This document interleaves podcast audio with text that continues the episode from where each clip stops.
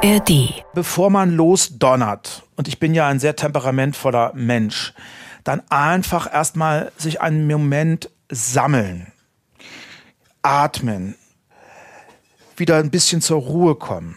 Und in diesen Sekunden, in denen sie vielleicht nicht gleich losdonnern, dann entwickelt sich auch so eine gewisse Stabilität und der andere wird vielleicht auch aufmerksamer. Also das ist so eine der Techniken, die ich benutze. Herzlich willkommen, liebe Hörerinnen und Hörer, zu einer neuen Ausgabe unseres Podcasts Raus aus der Depression, einem Podcast von NDR Info gemeinsam mit der Stiftung Deutsche Depressionshilfe. Und mein Name ist Harald Schmidt.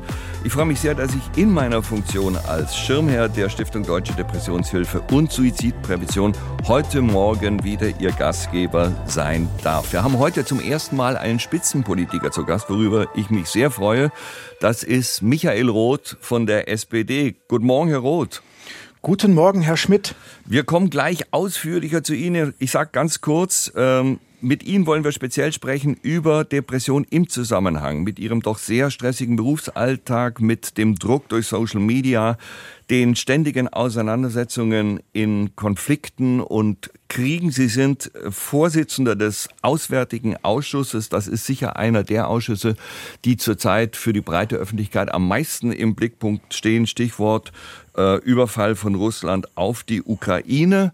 Und wie immer ist der Experte heute bei uns Herr Professor Dr. Ulrich Hegel. Guten Morgen, Herr Hegel. Guten Morgen, Herr Schmidt. Herr Hegel, Sie hören sich jetzt wie immer das Gespräch an und hinterher werden Sie dann die Expertise dazu abgeben, zu dem, was wir gerade gehört haben. Herr Roth, ich freue mich sehr. Sie haben heute wieder einen dicht gedrängten Terminplan. Vielleicht sagen Sie ganz kurz, was Sie heute Morgen schon gemacht haben, wo Sie gleich hin müssen nach dem Gespräch. Also heute Morgen habe ich mich mit äh, wunderbaren Kolleginnen getroffen, die auch Ausschussvorsitzende sind. Einmal äh, Frau Alt, die leitet den Menschenrechtsausschuss und dann mit Marie-Agnes Strack-Zimmermann, die leitet den Verteidigungsausschuss. Und wir haben darüber geredet, wie wir in außen- und sicherheitspolitischen Fragen äh, den Bundestag noch ein bisschen besser aufstellen können. Dann habe ich mich mit meinem Team getroffen und dann geht's gleich nach dieser ähm, Veranstaltung mit Ihnen zurück in den Bundestag. Wir haben heute Marathon, viele Abstimmungen und es gibt Ärger, wie es in der Demokratie völlig normal ist. Und äh, da braucht man dann auch mal meine Stimme. Ja, werden Sie heute eine Rede halten im Bundestag? Nein, aber ich werde sicherlich heute noch ganz viel reden. Ich habe unter anderem noch Besuch aus der Ukraine. Da kommen Abgeordnete des dortigen Parlaments zu Besuch. Das pass, kommt nicht so oft der Fall. Das Land ist ja im Krieg und die Menschen und auch die Politikerinnen und Politiker können nicht so einfach ihre Heimat verlassen. Äh, da bin ich schon ganz gespannt. Ja, und ähm, dann gibt es noch das eine oder andere, aber Sie sind natürlich heute mein Highlight. Oh, da, da weiß ich gar nicht, ob ich das positiv bewerten soll. Ich aber weiß es auch nicht. wir werden es vielleicht hinterher feststellen. Ich, ich habe Sie deswegen nach dem Ablauf gefragt, weil ja diese, dieser enorme, auch zeitliche Druck, den Sie als Spitzenpolitiker haben, mit ein Grund war, warum Sie vor einiger Zeit gesagt haben, ich muss die Reißleine ziehen, ich muss mal kürzer treten, äh, wenn ich das in Interviews richtig entnommen habe. Vielleicht schildern Sie mal ganz kurz, wie das war, als Sie die Phase registriert haben für Sie persönlich. Da läuft etwas äh, ziemlich aus dem Ruder. Ich hatte immer wieder mal in den äh, vergangenen Jahren Phasen, wo mir alles zu viel wurde, wo ich auch schnell bei Kleinigkeiten in Panik geriet und meinte, nur weil dann drei Dinge gleichzeitig zu erledigen seien, würde ich das alles überhaupt nicht mehr schaffen. Aber ich habe dann versucht, so mit meinen eigenen Methoden und vor allem äh, mit dem Durchwursteln, das uns Menschen ja zu eigen ist, die Dinge wieder in den Griff zu kriegen. Und auch der letzte Bundestagswahlkampf 2021, der war für mich nicht so einfach. Äh, dann gab es viele Veränderungen. Äh, ich bin nach acht Jahren aus der Regierung ausgeschieden. Ich wurde dann Vorsitzender des Auswärtigen Ausschusses. Darauf habe ich mich auch sehr gefreut. Aber ähm, am Ende des Jahres äh, war ich einfach platt. Und dann äh, ging es äh, mit meinem Mann und mit Freunden äh, dann in den Urlaub, in, zum Jahreswechsel. Und ich habe überhaupt gar keine Freude mehr gehabt und ähm, alles war mir zu viel und ich war wirklich äh, am Limit. Und ich habe dann am 1. Januar morgens am Frühstückstisch nach einem grauenhaften Silvesterabend, der nur grauenhaft war, weil ich grauenhaft war, äh, dann zum ersten Mal den Satz gesagt, ich brauche Hilfe, ich schaffe das alleine nicht mehr. Ja, und dann ging das los. Dann habe ich mit Freundinnen und Freunden äh, glücklicherweise etwas geschafft, was ganz viele nicht schaffen, nämlich schnell äh, eine Therapeutin zu finden, die noch im Januar dann auch bereit war, äh, mit mir zu sprechen und mich zu behandeln. Und dann dachte ich, äh, das geht dann einfach so weiter. Und ähm, dann begann der Krieg, äh, die Konflikte und es wurde auf einmal alles äh, besonders viel. Und ich habe leider die Schwäche, alles persönlich zu nehmen, ähm, auch wenn es um die Sache geht. Und das war dann offenkundig ein bisschen zu viel. Und ich habe dann äh, festgestellt, so im, äh, im Frühling, ich muss da jetzt einfach mal raus. Ähm, ich komme äh, mit den Mechanismen und mit dem Druck so nicht mehr klar. Und wie das dann für so Typen ist, die meinen, sie seien nicht ersetzbar. Man baut sich dann erstmal so, eine, so, so, so, so ein Timeslot äh, in den Kalender ein, äh, wo möglichst, wo es möglichst nicht wehtut. Man macht also weiterhin ganz viel. Das waren dann für mich so gute drei Wochen. Das war natürlich völliger Stuss. Ich habe dann nochmal äh, im Sommer länger Urlaub gemacht. Im September ging es wieder los und ich habe dann schnell im September festgestellt, das, das, das, das wird so nichts. Ich, ich bin ja schon wieder an dem Punkt, in dem ich mich äh, im Frühjahr befunden habe und bin dann wirklich nochmal ausgestiegen im Oktober, November und bin dann erst kurz vor Weihnachten wieder zurückgekehrt und habe dann wirklich auch erst im Januar wieder mit der Arbeit begonnen. Wie hat denn Ihr Umfeld bei diesem, äh, sag ich mal, entscheidenden Frühstück dann am 1. Januar reagiert, als Sie da so doch mehr oder weniger äh, mit der Tür ins Haus gefallen sind? Die waren natürlich erschrocken, aber gleichzeitig auch dankbar, ähm, dass ich jetzt einfach mal deutlich gemacht habe, wo meine Grenzen liegen. Also dass es nicht permanente schlechte Laune ist oder ähm, irgendwie ein Druck, den ich vielleicht andernorts nicht verarbeiten kann und den ich jetzt an meinen Liebsten auslasse, sondern ich glaube, es ist deutlich geworden, ähm, es gibt jetzt die Chance, daran etwas zu verändern. Und diese Durchwurstelei, die kann jetzt beendet werden. Also ich bin da auf sehr viel äh, Sympathie gestoßen und auch auf die Bereitschaft, mir zu helfen. Ähm, es ist für Familie, glaube ich, nie ganz einfach, wenn man sich professionelle Hilfe sucht und auch für Freundinnen und Freunde nicht einfach, weil die sich auch ein bisschen abgestoßen fühlen. Also nach dem Motto, aber wir können dir doch helfen, wir sind doch für dich da. Aber ähm, das hat dann doch schnell funktioniert, äh, dass die Therapeutin jetzt nicht irgendwie ein Gegner oder Wettbewerber ist, sondern dass es wirklich jemand ist, der auch unvoreingenommen den Blick von draußen hat und vielleicht auch einfach mal Dinge in Frage stellt, die zu Hause gar nicht in Frage gestellt werden können. Also mir tut das wirklich sehr, sehr gut, aber es brauchte erst eine gewisse Zeit, bis sich mein Umfeld daran gewöhnt hat und das nicht als Zurücksetzung empfunden hat. Ja, Sie haben gesagt, Sie haben Dinge sehr persönlich genommen, auch wenn es um die Sache ging. Das ist ja eigentlich ein, ein ungewöhnliches Bekenntnis für einen Spitzenpolitiker, denn haben, man hat doch als Außenstehender den Eindruck, äh, die sind mit allen Wassern gewaschen, die lassen das abtropfen. Es geht ja auch wahrscheinlich bis zum gewissen Grad nicht ohne das. Ist es bei Ihnen mehr geworden im Laufe der Jahre? Ich meine, Sie sind seit 1998 im Deutschen Bundestag. Es ist äh, deutlich mehr geworden. Äh, einerseits hat man zwar im Laufe der Jahre eine neue Routine gewonnen, aber ähm, es hat sich ja auch ganz viel verändert. Der Druck ist viel größer geworden. Also diese, man muss jetzt mal schnell was raushauen. Ja. Der Druck ist ja durch die so Social Media Kanäle und auch durch die Medien, die Veränderungen in der Medienlandschaft, dieser Druck ist ja massiv gewachsen. Dann äh, hat ein Ton hier Einzug gehalten, ähm, den Sie wahrscheinlich auch als ähm, Komödiant oder als Provokateur äh, angeschlagen hätten, den sie schätzen, aber ich finde, äh, der passt nicht so unbedingt. Also wenn alles nur noch in Aggression und ja. Wut und Brutalität endet, dann äh, konnte ich das irgendwann auch nicht mehr so ganz in den äh, in, äh, irgendwo ablegen. Und ich habe auch noch ich habe mich auch immer geweigert mir so ein dickes Fell zuzulegen. Ich fand das immer sehr zynisch zu sagen ist mir doch scheißegal was die anderen sagen tun. Äh, äh, ich lasse das alles an, an, an, mir abperlen. So ja. war ich nie und so wollte ich auch nie sein. Ja ähm, und als ich dann auch darüber sprach das fiel mir ja sehr sehr schwer äh, dann bin ich oft aber auch auf ähm, erstmal waren die, wurden die Augen groß mhm. ähm, und ein betroffenes Gesicht, aber dann merkte ich auch, äh, dass die quasi dankbar waren, dass das einfach mal jemand sagt. Aber eigentlich habe ich es ja erst öffentlich gemacht äh, durch ein, durch ein, ein, ein, ein Stück im, im Spiegel, weil ich mich entschieden habe, ähm, ich muss das einfach ähm, erklären ja. Weil ähm, ganz viele überrascht waren, weil sie sagten, ja wie denn, du wirkst doch immer so humorvoll und so gut gelaunt und äh, du performst doch so großartig. Äh, das, das, das kann doch gar nicht sein, dass du irgendwelche mentalen Probleme hast. Also ich habe den Leuten manchmal einfach was vorgemacht, weil ja. es ging mir ja öfter schlecht, aber ich habe immer gesagt, wenn das Zirkuspferd in der Manege steht, äh, dann hat es auch Leistung zu bringen. Haben Sie denn äh, sozusagen jetzt als, als äh, Psychologe der Herzen, sagen wir mal so, wie ich als Küchenpsychologe äh, es vielleicht machen würde, dass sie einen schnellen Zusammenhang herstellen zwischen der, der beruflichen Belastung und ähm, ihrer Erkrankung. Also, dass sie gesagt haben, wenn ich das Ganze auf die Hälfte reduziere, dann wird es schon von alleine weggehen? Nein, das, äh, das ist ja sicherlich, nehme ich mir jetzt viel mehr Auszeiten. Ich habe auch den Mut dazu. Ich war natürlich auch, wenn man so viele Monate erstmal weg ist aus dem Politikbereich, dann fragt man sich ja, interessieren Sie sich eigentlich noch für einen? Äh, kommt man wieder problemlos in die Arbeit hinein? Das hat alles ziemlich gut geklappt, muss ich sagen.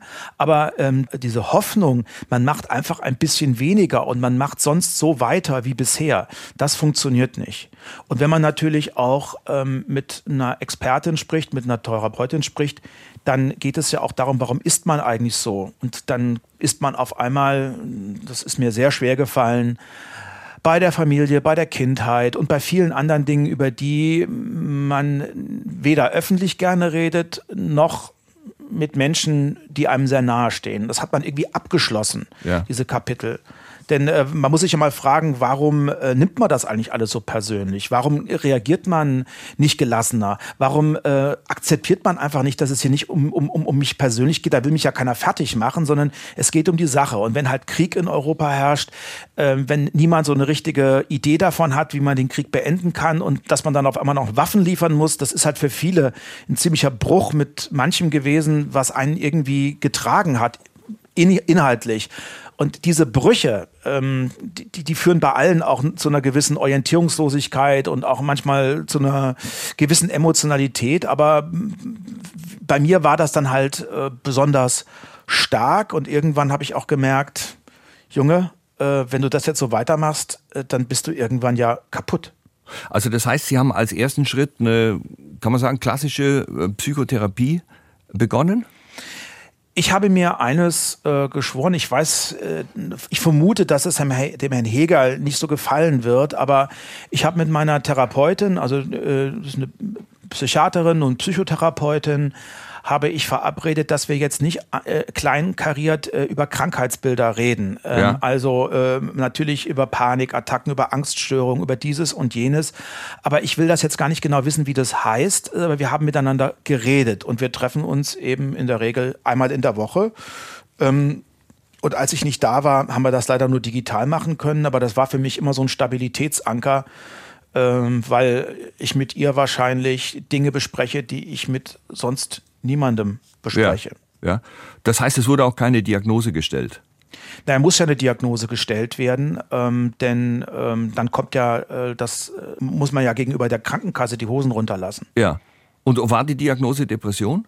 Oder ist das zu, wollen Sie das nicht äh, sagen? Also ähm, ich möchte das jetzt nicht so, äh, ich möchte jetzt nicht so ins, ins Detail gehen. Ja. Ich würde mal sagen, ähm, ähm, das, das hat was, da geht es um Panik, da geht es um Angst, da geht es um Depression, da geht es um äh, äh, völlige Kraftlosigkeit, da geht es um, äh, dass die kleinsten Dinge einen überfordern. Das habe ich ja auch bei mir gemerkt. Es waren gar nicht mal so die großen politischen Dinge, sondern äh, so Sachen im, im, im privaten Umfeld äh, wenn mir gesagt wurde, du musst jetzt äh, deiner Patentante zum Geburtstag gratulieren, du musst diese zehn Sachen äh, im Supermarkt einkaufen und dann äh, dich bitte noch darum kümmern, dann ja. war ich manchmal schon am Ende ja. und habe gesagt, das reicht mir, ich kann nicht mehr. Gut, das kann ich sehr gut verstehen. Äh, konnten Sie denn nicht delegieren? Also zum Beispiel einkaufen oder sagen, ja, ich, ich rufe die Tante schon an, aber dass man sozusagen jede Anrede gleich ähm, gewichtig nimmt.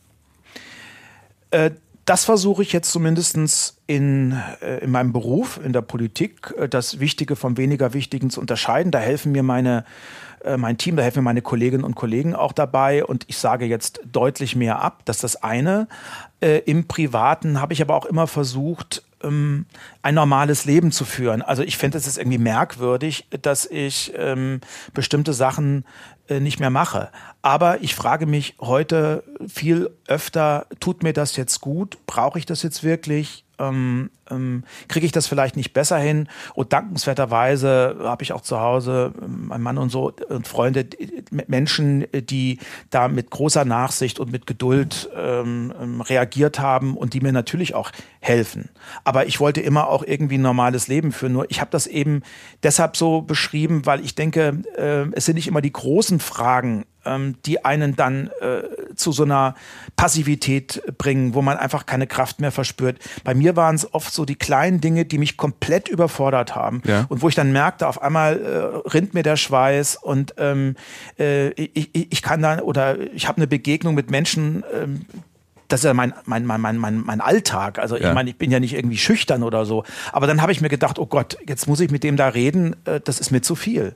Ja, gut, das kann ich alles sehr, sehr gut nachvollziehen. Jetzt muss man ja sagen, wenn ich jetzt mal vom Verteidigungsminister und äh, von der Außenministerin absehe, dann sind sofort die Gesprächspartner entweder Sie oder Frau Strack-Zimmermann. Also das heißt, Sie kommen zurück aus so einer schwierigen Phase und dann haben wir plötzlich das Thema äh, Krieg in der Ukraine, mhm. ähm, äh, das ja eigentlich mehr oder weniger vielleicht bis auf Insider niemand auf der Rechnung hatte.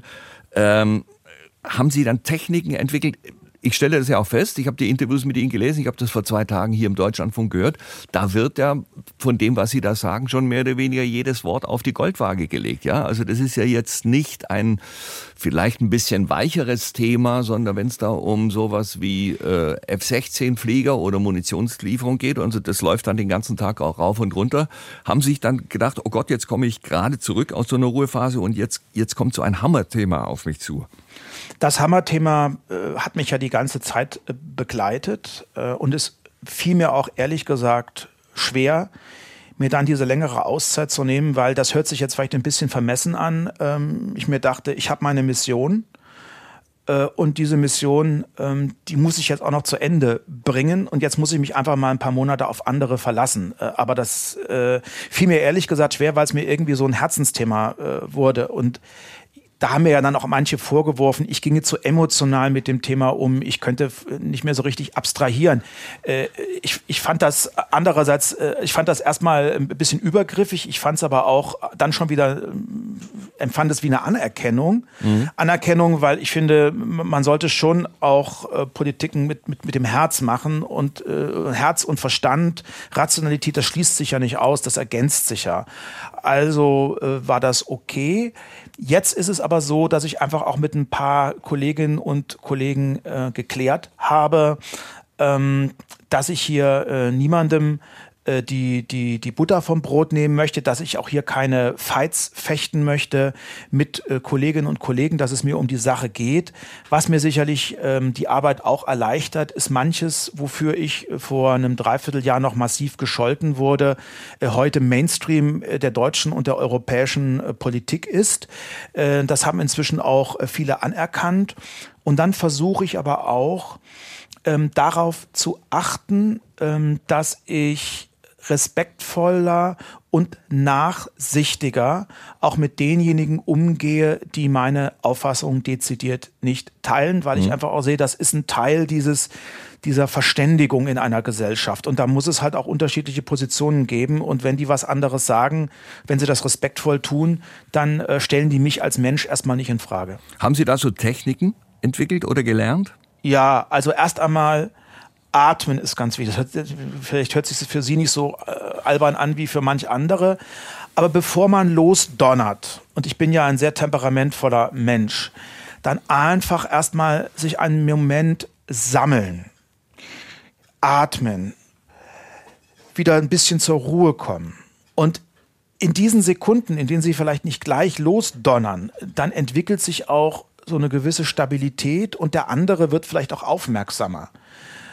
Also das ist so eine der Techniken, die ich benutze. Oder wenn ich morgens äh, den Eindruck habe, es ist heute wieder so ein ganz furchtbarer Tag, wo so ganz viel Ärger ansteht. Einfach nochmal im Bett bleiben, atmen, ähm, zur Ruhe kommen, das alles an sich vorüberziehen lassen, aber sich davon nicht gefangen nehmen. Äh, das, das hilft. Und dann einfach, auch wenn man einen anstrengenden Tag hat, äh, mittags darauf achten, dass man sich einfach nochmal für 20 Minuten, knappe halbe Stunde zurückzieht ja. mit niemandem redet, Handy ausschaltet und einfach mal in sich geht und einfach mal atmet oder sogar pennt. Der, der Punkt ist natürlich, dass Sie bei den ähm, Talkshows und als Interviewpartner auch angefragt werden, weil sie liefern, sage ich mal. Ja, also das heißt, äh, wenn wir Michael Roth anfragen, da kommt äh, die Fachkenntnis sowieso, aber verbunden doch mit einer Emotionalität, die andere vielleicht nicht liefern. Und ich kann mir vorstellen, dass es so fast sowas ist wie eine wie eine äh, kleine Falle, wo man sich auch immer während des Gesprächs sagen sollte: Lass dich nicht wegreißen. Ähm, also was Sie da schildern, das das leuchtet mir sehr ein. Sie haben ja auch das Thema Thema Social Media schon angesprochen. Ich habe es oft erlebt, dass Leute aus Talkshows rausgehen und sofort kontrollieren, wie ist denn die Reaktion, wenn die Sendung live war, auf das, was ich gerade gemacht habe im Netz. War das für Sie auch so eine Art Sucht? Ja. Es geht ja immer auch um die Selbstbespiegelung und man braucht ja immer das Feedback. Und so ein Typ wie ich, der braucht natürlich irgendwie auch ähm, Applaus, gerade auch, um vielleicht die Kritik zu kompensieren. Und man will natürlich auch schon gut performen, wobei es da gar nicht mal darum geht, dass ich jetzt gut performe, sondern meine Mission ist ja, also wenn so ein Typ wie ich für Waffenlieferungen eintritt, ja. in einer Gesellschaft, die eigentlich keinen Bock darauf hat, dann muss ich das erklären, erklären, erklären, erklären. Und ähm, ich war ja früher kein großer Freund von diesen Talkshows, aber ich habe dann auch einfach gesagt, wenn da ein paar Millionen Leute zu zuschauen, äh, dann dann eröffne ich denen auch die Chance, zumindest mir mal, ob sie wollen oder nicht, einen kurzen Moment zuzuhören. Und vielleicht gibt es ja doch irgendein Argument, was sie nachdenklich äh, stimmt. Und deswegen mache ich das. Und deswegen gehe ich da auch immer wieder hin. Aber es gibt auch durchaus äh, Sachen, da sage ich einfach dran auch ab, weil ich die Gesprächssituation zu polarisierend finde oder weil ich einfach der Auffassung bin, da wird nur rumkrawallt. Ähm, ja. Da habe ich auch keinen Bock drauf. Also ich bin dann schon äh, ein bisschen, ähm, ja, ich betreibe dann auch, äh, ich suche mir das aus, wo ich meine, es passt. Und ich sage deshalb auch vieles ab. Ja, äh, man ist natürlich auch gezwungen, in ihrer Situation äh, im Grunde zuzuspitzen, um stattzufinden. Ja, also das, das wissen Sie ja besser als ich. Twitter das äh, maximal zwei Sätze. Genauso, wenn man in den äh, Tagesthemen vorkommen will, muss das im Grunde in maximal einer Minute zitierfähig rausgehaut sein. Äh, das führt natürlich dazu, dass man sich im Grunde schon so äh, tagsüber präpariert, was könnte ich liefern, wenn mir einer ein Mikrofon äh, vor die Nase hält. Erkennen Sie da mittlerweile solche Gefahren? Ja, gerade bei so einem komplizierten Thema wie, wie, wie Krieg.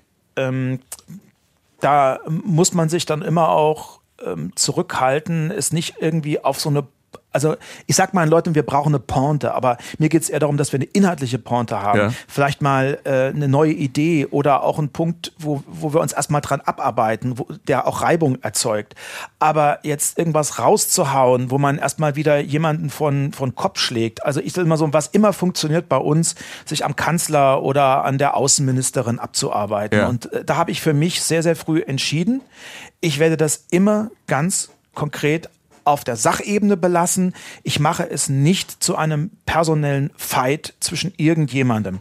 Das kläre ich mit denen dann in kleinster Runde, aber ich bin nicht der Typ, der jetzt irgendwie Beifall bekommt oder auf Seite 1 kommt, weil er wieder mal äh, vors Kanzleramt gepinkelt hat. Ja. Hatten Sie denn Angst, dass wenn Sie mit Ihrer Erkrankung an die Öffentlichkeit gehen, dass Ihnen das beruflich schadet, also in der Politikkarriere? Ich habe relativ früh für mich eine Entscheidung getroffen, äh, dass ich es mir selbst und den Menschen, äh, die mir vertrauen, schuldig bin. Ich habe aber in meinem Umfeld fast niemanden gefunden, der mir dazu gestimmt hat.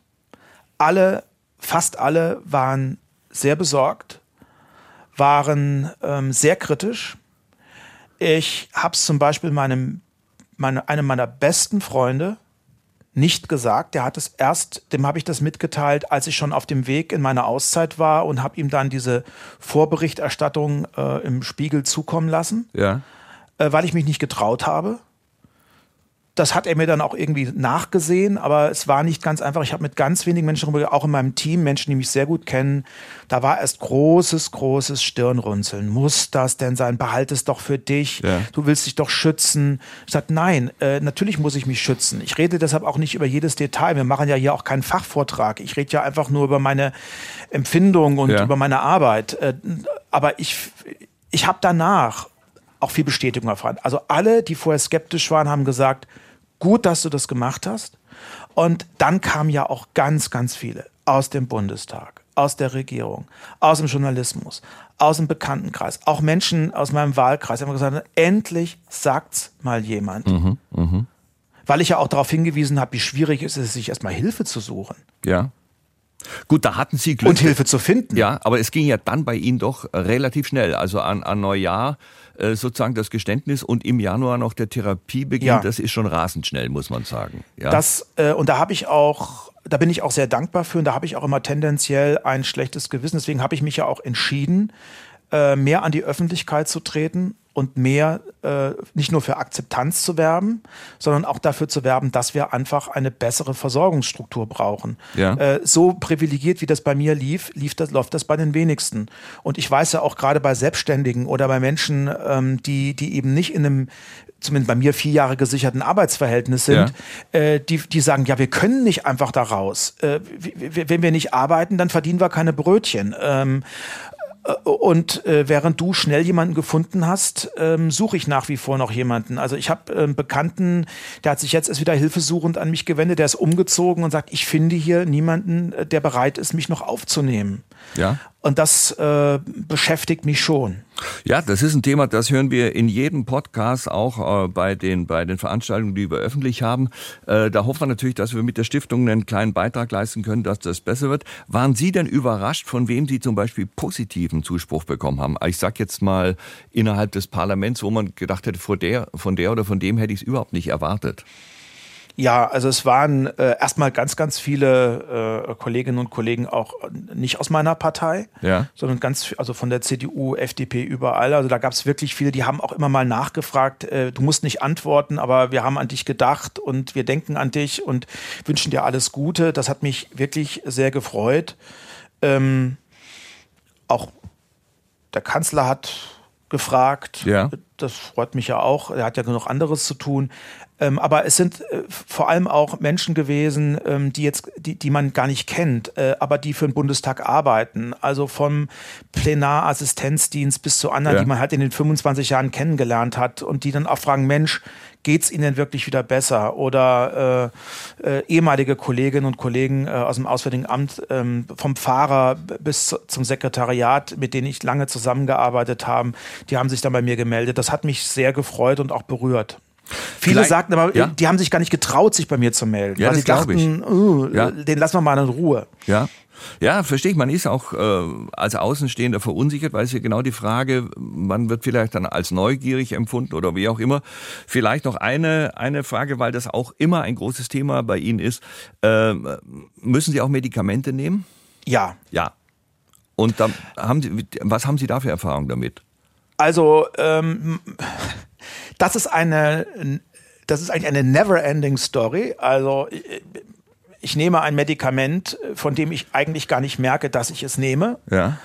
Und ähm, es hat auch lange gebraucht, um das so ein bisschen einzustellen. Ähm, aber äh, äh es gibt eigentlich nur eine eine Nebenwirkung. Ansonsten äh, wirklich äh, habe ich es auch mal abgesetzt äh, in, in, meiner Auszeit, weil ich immer versucht habe, äh, äh, ob, es, ob, ob, ich überhaupt merke, dass ich es abgesetzt habe. Also bei, bei viele, wenn die Medikament hören, dann denken die ja, der steht unter Drogen oder ja. so. Ähm, ja.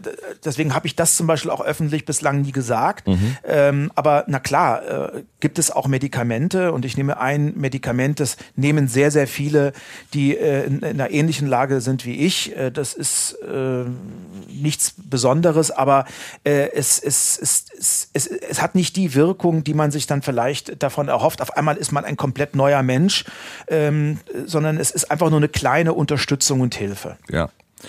Herr Roth, das äh, fand ich großartig, dass Sie äh, die Zeit für uns gefunden haben ähm, und mit so einer Offenheit sich hier geäußert haben. Ich sag mal Dankeschön, falls Sie äh, jetzt weg müssen. Wir haben es gehört, es geht heute für Sie noch äh, richtig weiter. Sie sind aber herzlich eingeladen, auch noch zu bleiben und sich anzuhören, was Herr Professor Hegel jetzt zu diesem Gespräch sagt und vielleicht sich auch noch mal, wenn Sie die Zeit und Interesse haben, mit einzuklinken. Ich höre zu, selbstverständlich. Fabelhaft, wunderbar. Dann sage ich, also mich hat das sehr beeindruckt äh, und ich sage schon mal vorab, ich freue mich immer, wenn ich Sie sehe oder höre, weil Danke. Äh, ich sage echt, ähm, ich sag's mal salopp, da wird's nicht langweilig. Ja, also die, die sozusagen die die Sprechblasen, die kennt man ja und so. Aber gerade wenn es bei so einem Sachen sich einer auch ein bisschen mitreißen lässt, ich sag mitreißen und nicht wegreißen, ähm, dann dient das wahrscheinlich auch sehr sehr oft den Inhalten. Also vielen Dank bis hierher. Danke. Ähm, jetzt stelle ich noch mal kurz Professor Hegel vor, falls jemand heute uns zum ersten Mal hört. Professor Ulrich Hegel ist der Vorstandsvorsitzende der Stiftung Deutsche Depressionshilfe und Suizidprävention, verfügt über langjährige Erfahrung in der Behandlung psychisch erkrankter Menschen und er hat die Senckenberg-Professur an der Klinik für Psychiatrie der Goethe-Universität in Frankfurt am Main inne. Herr Hegel, Sie haben das gehört und ich denke, das war heute doch nochmal von einer völlig anderen Seite als die äh, auch sehr, sehr interessanten Gespräche, die wir bisher schon hatten, weil wir aus der Politik noch nie jemand hatten. Das stimmt, das ist das erste Mal. Und die Belastungen in der Politik sind natürlich auch ganz speziell. Ähm, der Gedanke, den der Herr Roth, ähm, ja, das mal etwas in den Vordergrund gestellt hat, war ja, dass die Belastung sozusagen der Hauptgrund ist für den Zustand. Ja. Das ist ja ein Thema, das hat man schon öfters gehabt. Ne? Und ich bin da immer ein bisschen skeptisch auch, weil ich kenne das eigentlich regelhaft, dass jemand, der in eine Depression rutscht, immer das Gefühl hat, völlig überfordert zu sein vom Beruf und von Kleinigkeiten, das Aufstehen, irgendein Gespräch führt. Alles erscheint einem wie ein Riesenberg. Und dann ist sehr häufig der Gedanke naheliegend, verständlicherweise, dass die Belastung auch die Ursache ist. Aber das ist oft gar nicht der Fall. Denn man sieht, dass die Menschen dann, wenn sie in Rente sind, kriegen sie wieder eine Depression. Oder sie haben auch schon mal eine Depression bekommen, da hatten sie gar keinen großen Druck von außen. Also diese Kausalitätszuordnung, ähm, da kann man manchmal sich auch irren als Betroffener und auch als als Therapeut. Ich weiß allerdings, wie gesagt, gar nicht, ob überhaupt eine Depression vorliegt, denn ich wäre ein Teufel tun und hier jetzt äh, nach diesem Gespräch eine Diagnose stellen, ja. wenn es die behandelnde Ärztin selber auch nicht tut. Aber was äh, Herr Roth hier so eindrücklich geschildert hat, das sind schon auch Dinge, wie sie typischerweise Menschen mit depressiven Erkrankungen sagen. Äh, das, das ist, äh, verstehe ich ja absolut, dass sich da meilenweit von der Ferndiagnose äh, fernhalten. Wir haben ja gehört, ähm, dass Herr Roth lange Zeit geglückt ist, auch die Fassade äh, zu wahren und dass er in gewisser Weise einfach funktioniert hat. Ähm, er hat Wahlkampf, Talkshow-Auftritte und so weiter. Äh, hören Sie das denn häufiger? Also ist, ist das vielleicht so ein erstes Warnzeichen und wie schafft man das überhaupt als Patient? Viele Menschen schaffen es nicht in der Depression. Ähm, die, denen sieht man das an, dass sie sich zurückziehen, dass sie mit niemand mehr reden, dass sie vielleicht weinend äh, am Arbeitsplatz sitzen. Aber manche schaffen das mit großer, großem Energieaufwand, äh, die Fassade aufrechtzuerhalten. Und das hört man oft. Die Menschen versuchen eben, da sie ja in der Regel sehr liebenswürdige Menschen sind, immer auch anderen äh, ja, entgegenkommen wollen und auch eine gute Stimmung machen wollen, ähm, die schaffen das, äh, diese Fassade hochzuhalten und fallen dann nach der Arbeit oft völlig erschöpft zu Hause ins Bett. Das ist sehr anstrengend und äh, vor allem, wenn man dann sich auch nicht den Menschen mitteilt, die einem wirklich wichtig sind, einem nahe sind, wenn man auch da noch die Fassade hochhält, äh, dann wird es extrem anstrengend und äh, noch eine zusätzliche Belastung. Ähm, das Spezialgebiet von Herrn Roth ist ja Außenpolitik, früher als äh, Staatsminister und jetzt im, im Ausschuss. Die Standardthemen dort jeden Tag, äh, Konflikte, Kriege, kann so eine Belastung, wo, wo man sagen, nur die ganz harten Themen sind, kann sowas eine Depression befördern? Entscheidend bei der Depression ist die Veranlagung. Das ist etwas, was man eigentlich nur lernt, wenn man das Privileg hat, dass man viele, viele Menschen mit Depressionen am besten auch über Jahre hinweg begleitet hat, dann merkt man, dass diese äußeren Ursachen, von denen man glaubt, dass sie äh, die entscheidende Rolle spielen, oft gar nicht die entscheidende Rolle spielen. Menschen mit der Veranlagung rutschen da immer wieder rein, selbst wenn es ihnen von außen betrachtet eigentlich gut geht und umgekehrt ohne die Veranlagung können die Menschen die allergrößten Bitternisse ertragen und bekommen nie eine Depression. Wir haben ja auch im Hochleistungsbereich, auch jetzt in der Politik, wo ja auch andere unter hohem Druck stehen, jetzt auch nicht mehr Depressionen als jetzt in gemütlicheren ja. äh, Berufsfeldern. Das ist ja gar nicht der Fall. Ne? Also da muss man immer vorsichtig sein. Und das Gleiche gilt auch mit äh, den Themen. Man wird ohne die Veranlagung jetzt nicht eine Depression kriegen, äh, weil man mit den Schrecken des Krieges konfrontiert ist. Es ist auch nicht so, dass wir in Kriegszeiten, in Ländern, wo Krieg ist, deswegen mehr Depressionen unbedingt haben. Nicht mal das ist gesichert. Auch ja. Angststörungen nehmen vielleicht sogar ab in Krisenzeiten. Also da wird häufig zu leicht eine eine Ursache-Wirkungsbeziehung hergestellt, die in Wirklichkeit gar nicht vorliegt. So, Breaking News, Breaking News. Uns erreicht die Nachricht, die Abstimmung im Bundestag ist doch vorgezogen. Und Herr Roth, Sie müssen entspannt, gelassen und heiter los. Vielen Dank, dass Sie hier waren. Und Sie haben noch eine wichtige Sache, die Ihnen am Herzen liegt. Ja, weil ich Herrn Hegel auch zustimmen möchte. Ich habe darüber natürlich weniger geredet, aber äh, es gibt eine Vorgeschichte und da stimme ich Ihnen erst einmal zu. Ähm, alleine der Stress, ähm, alleine die Belastung, die ja viele Menschen zu tragen haben, führt nicht zu einer Depression oder zu einer mentalen Erkrankung.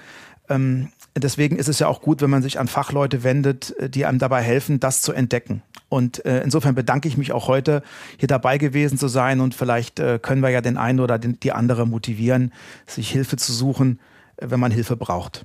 Vielen Dank. Ja, vielen Dank. Danke, alles, alles Gute. Gute Tschüss. Tschüss, Dankeschön. So, Herr Hegel, jetzt sind wir wieder entre nous, äh, wie wir äh, sagen hier in Köln.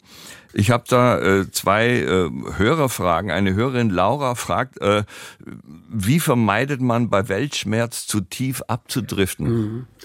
Ja, Weltschmerz ist ein schönes Wort. Ne? Das glaube ich, gibt es nur in Deutschland, glaube ich, äh, in Deutsch.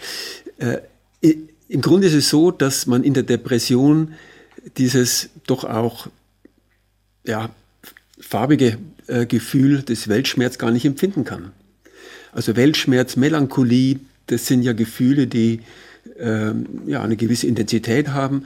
Und Kennzeichen der Depression ist, dass die Leute sagen, sowas können sie nicht mehr empfinden. Die fühlen sich versteinert, tot, farblos. Äh, also das ist insofern gar nicht passend. Ne? Und man wird deswegen, wenn man melancholisch gestimmt ist oder Weltschmerz empfindet, deswegen auch nicht in eine Depression rutschen. Das ist für mich nahezu das Gegenteil einer Depression. Äh, ich glaube, wir haben den Goethe ja hier schon mal zitiert. Ne? Der hat mal äh, gesagt, äh, lassen Sie mich nochmal gucken, haben wir das nämlich in Vorbereitung nochmal aufgeschrieben.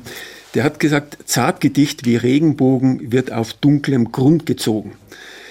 Darum behagt dem Dichtergenie das Element der Melancholie. Also der hat es sehr schön formuliert äh, mit diesen Worten. Äh, also Melancholie, Weltschmerz, das ist was anderes. Ja. Aber vielleicht, wenn man es mal anders formuliert, wenn man sagt, äh, ich merke eigentlich, dass ich immer bedrückter bin, dass die Dinge mir immer weniger Freude machen. Ähm, was kann ich dann tun? Mhm. Und das kann natürlich Vorläufer auch einer depressiven Erkrankung sein. Das werden die Menschen vielleicht wissen, wenn sie früher schon mal eine richtige Depression hatten. Und dann ist, äh, sind Dinge, die man tun kann, dass man sich bewegt, dass man Sport macht, wenn man äh, sich mit Entspannungstechniken beschäftigt hat, progressiver Muskelentspannung, Yoga, dass man äh, solche Entspannungstechniken anwendet und wenn es immer schlimmer wird, dass man eben versucht, sich rechtzeitig Hilfe zu holen. Äh, eventuell ist dann eben eine leitlinienkonforme Behandlung mit Psychotherapie und oder mit Antidepressiva eben das Richtige, damit die Depression nicht schwerer wird. Äh, dazu passt auch eine Frage von Hörer Max, der fragt, ist es normal, dass man bei Depressionen fröhlich und gut gelaunt rüberkommt? Ja, das ist wieder das Thema mit der Fassade. Ja. Ähm, und das ist nicht normal, aber das, manche Leute schaffen das. Die können sogar ähm, Humor verbreiten ähm, und sehr lebhaft wirken äh, während es im Inneren dann doch ganz, ganz anders ausschaut. Und Herr Roth hat es ja auch äh, sehr eindrücklich geschildert, dass bei ihm das ja auch so gewesen ist. Ja, also das hat ja der Herr Roth jetzt auch nochmal zum Schluss gesagt, da gibt's eine Vorgeschichte, denn vielleicht ist es auch nochmal Gelegenheit, dass man auf äh, den, den doch ganz klaren Unterschied äh, hinweist zwischen einer Depression und wie man es vielleicht bei jemand, der sozusagen gestresst und dem, dem alles über den Kopf wächst, äh, erlebt, äh, die, die, die, die viel ähm, beschriebene und, und äh, auch gefeierte, das Burnout. Mhm. Ja, was, was ist denn der, gibt es überhaupt Burnout medizinisch gesehen? Burnout äh, ist keine offizielle Diagnose, da gibt es auch keine allgemein akzeptierten Kriterien, wenn man davon spricht. Das ist ein bisschen ein Modebegriff äh, geworden. Ich denke, das ist auch wieder am Abflauen jetzt zur Zeit. Äh, vor einigen Jahren war das noch mehr in Vogue.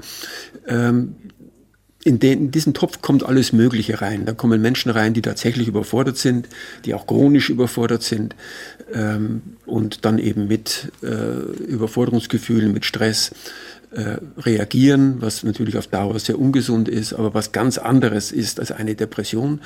Aber in den Topf kommen auch Menschen rein mit richtigen Erkrankungen, mit Depressionen. Und das ist immer ungut, wenn in so einen Topf Befindlichkeitsstörungen und schwere, oft lebensbedrohliche Erkrankungen äh, vermengt werden. Der Gedanke ist natürlich oft, äh, wenn man jetzt, wenn sich dahinter eine Depression versteckt, dass die Überforderung schuld war. Ich habe das vorhin bereits erwähnt. Da muss man vorsichtig sein, weil jeder Mensch mit der Depression fühlt sich überfordert durch die Arbeit. Man fühlt sich auch als Rentner überfordert. Das ist eingebaut in die Depression, was aber nicht heißt, dass die Überforderung die Ursache ist. Und so ist es dann oft auch bei Menschen, die unter dem Label Burnout laufen, dass sie eine richtige Depression haben und dann glauben, ausschlafen wäre eine gute Idee. Das ist aber eine schlechte Idee, denn langer Schlaf ist in der Regel depressionsverstärkend. Schlafentzug ist ja eine Behandlung, die in Kliniken angeboten wird. Oder man kommt auf den Gedanken, ich fahre in Urlaub. Aber auch das ist ein ganz schlechter Gedanke, der wird immer abgeraten, denn die Depression geht davon nicht weg äh, vom Urlaub, weil die Überforderung auch nicht die Hauptursache war. Ähm, das ist also oft auch irreführend sogar, dieses Burnout-Konzept. Ja, das haben wir ja auch wirklich in sehr, sehr, sehr vielen Podcast-Gesprächen schon hier gehört, dass alle Betroffenen, wirklich alle gesagt haben, was ihnen mit am meisten geholfen hat, ist ein ganz klar strukturierter Tagesablauf. Äh, egal wie, wie banal der ist, aber eine, eben wirklich das Gegenteil von Urlaub und wie man so sagt, die Seele baumeln lassen. Ähm, dazu auch die Frage noch von Jens. Sollte ich mich einer Depression krank schreiben lassen? Was spricht dafür? Was spricht dagegen? Das ist so bei einer leichten Depression, wenn ein sehr vertrauensvolles Verhältnis besteht am Arbeitsplatz zu den Kollegen, zu den Vorgesetzten, dann kenne ich äh, Patienten, die gesagt haben, mir wurde angeboten, dass ich weiter im Arbeitsrhythmus bleiben kann, dass ich weiter in die Arbeit kommen kann. Der Arbeits Pensum, das Arbeitspensum wird deutlich reduziert um zwei Drittel. Ähm, aber ich kann das tun und ich war da sehr dankbar, weil es besser ist, als zu Hause grübelnd im Bett zu liegen. Das kenne ich. Das ist in manchen Fällen möglich. Das hängt natürlich sehr von der Arbeit ab. Ist hier Kundenkontakt oder anderes? Ähm, wenn man das so regeln kann, kann das sehr hilfreich sein. Aber bei schweren Depressionen ist eine Krankschreibung oft auch unvermeidbar. Äh, weil die Menschen ja oft auch schon ganz kleine Dinge in einer schweren Depression gar nicht mehr bewältigen können. Ähm, das wird von Laien immer wieder unterschätzt, wie schwer diese Erkrankung ist. Das ist eine richtige, schwere Erkrankung und eben auch eine Gehirnerkrankung in gewisser Weise. Dann, Herr Professor Hegel, würde ich sagen, sind wir am Ende unseres heutigen Podcasts. Es sei denn, ich habe wieder zentral. Ja, vielleicht über ja? soziale Medien könnte man vielleicht noch was so, ja. reden, weil ja. genau, das wäre ja. wäre vielleicht noch ein Thema. Bitte, ja. äh, sind die jetzt gut oder schlecht? Ja. Das, äh, die Frage stellt man sich ja. Äh, ist natürlich kompliziert, ne? weil die Frage ist, was macht man in den sozialen Medien? Ähm, da gibt es ja Bereiche, wo es wahrscheinlich ungut ist, wenn man sich da lange tummelt. Ähm, und andere Bereiche, wo auch etwas sehr Supportives, Unterstützendes äh, sein kann, wo man Informationen kriegt und vielleicht auch echte Hilfe. Äh, das hängt natürlich sehr davon ab, auch von der Quantität. Ne? Ist man dann eine Stunde oder vier Stunden am Tag oder länger äh, drin? Das macht was aus. Es gibt Studien, die zeigen, dass Menschen, die äh, sehr lange im Internet und vor allem auch in sozialen Medien sich aufhalten, über vier Stunden zum Beispiel am Tag, äh, dass hier das Risiko, dass sie vermehrt depressive Krankheitszeichen bekommen, äh, dass das Risiko zunimmt. Ich meine, das wundert einen ja nicht, wenn man selber von mir aus auch eine, eine, eine Fernsehdauersession macht und guckt sich da allen möglichen Blödsinn an und äh, am Ende schaltet man dann ab. Da ist man meistens nicht frisch und fröhlich, sondern irgendwie äh, entleert und erschöpft. Und ähnliches kann natürlich auch äh, bei den sozialen Medien sein, äh, wo es dann ja auch noch andere negative Einflüsse gibt, ne, dass man sich äh, ja die Erfolge um die Ohren haut gegenseitig oder äh, man die eigene Schönheit vergleicht äh, mit der anderer und andere Dinge, die einen vielleicht dann eher runterziehen können. Ja. Soziale Medien sind also hängt sehr davon ab, was man macht. Wenn man aktiv ist übrigens, zum Beispiel bei Twitter oder bei TikTok, ist es oft günstiger, als wenn man nur passiv konsumiert. Äh, das ist also nicht mit Ja oder Nein zu beantworten mit den sozialen Medien. Aber wenn man jetzt das Gefühl hat, ich verbringe da zu viel Zeit, dann geht es ja auf Kosten von anderen Dingen, ne? von direkten menschlichen ja. Kontakten, von Sport, von Bewegung, vielleicht auch von mal ein Buch lesen oder sich mit anderen kulturellen Dingen beschäftigen. Ähm, das geht ja auch von dem Zeitbudget ab, äh, das man im Laufe eines Tages so hat. Gut, dann Wir haben ja das Diskussionsforum übrigens. Ne? Das, äh, die Stiftung hat ja das Diskussionsforum ja. Depression, wo ja viele, viele äh, tausend Menschen immer draufgehen. Und da haben wir sehr, sehr viel positives Feedback, dass Menschen schreiben, mir hat dieser Austausch mit anderen sehr, sehr geholfen in, in meiner Depression. Ich habe da sehr viel gelernt von anderen, wie man damit umgeht. Also da ist, das ist ein Beispiel, wie äh, die sozialen Medien sicherlich auch Gutes leisten können. Gut, dann jetzt mein dritter Versuch, mich vom Mikrofon loszureißen und hinauszugehen in diesen unerwartet schönen Mai-Vormittag hier in Köln. Hatte man mhm. bisher noch nicht allzu häufig in diesem Jahr. Wie ist denn bei Ihnen das Wetter, Herr Hegel? Ja, ich schaue jetzt auch aus dem Fenster gerade. Das ist blauer Himmel mit ein paar weißen Wolken dazwischen. Ja. Also es schaut gut aus. Ja. Gestern war es sehr kühl. Ja. Ähm, aber ich glaube, heute wird ein schöner Tag, auch bei uns, nicht nur in Köln. Also. Ich bin ja in Leipzig gerade. Sie sind in Leipzig, ja, und äh, Herr Roth war in Berlin. Also haben wir das, das Deutschlandbild abgedeckt. Ich sage vielen Dank. auch nochmal an den zur, zur Abstimmung geeilten Herrn Roth. Und falls Sie sich fragen, verehrte Hörerinnen und Hörer, warum ich immer sage Guten Morgen, wir haben jetzt zum Beispiel diesen konkreten Podcast aufgezeichnet am 25. Mai um 10.43 Uhr und ich sitze im Studio des Deutschlandfunks in Köln und profitiere von der sehr, sehr netten und guten sogenannten Produktionshilfe, die die ARD-Anstalten sich untereinander mit großer Leidenschaft gewähren. Also deswegen heißt es immer Guten Morgen. Es sollte Sie nicht irritieren, wenn Sie den Podcast zum Beispiel nachts um halb drei hören, denn es ist das Schöne, als Podcast, wann immer, wo immer, wie immer, sind wir für Sie zur Stelle. Sie können uns auch gerne abonnieren oder weiterempfehlen, da freuen wir uns sehr. Und ich mache jetzt etwas, worum man mich gebeten hat, was ich sehr gerne mache. Ich weiß nicht, ob Sie sich an den 3. Juni 1998 erinnern.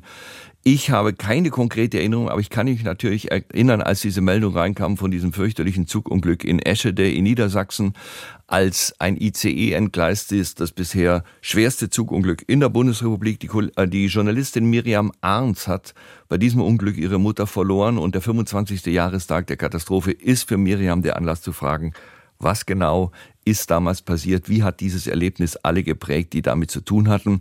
Für den Podcast Eschede 25 Jahre danach hat sie Überlebende und Hinterbliebene besucht. Sie ist nach Eschede gefahren, hat mit Anwohnern gesprochen, die zuerst Helfern geworden sind damals und sie verwebt deren Geschichten mit ihren eigenen. Den Podcast Eschede 25 Jahre finden Sie ebenfalls in der ARD Audiothek und überall da, wo es Podcasts gibt. Mein Name ist Harald Schmidt. Vielen Dank fürs Zuhören. Bis zum nächsten Mal. Alles Gute. Tschüss.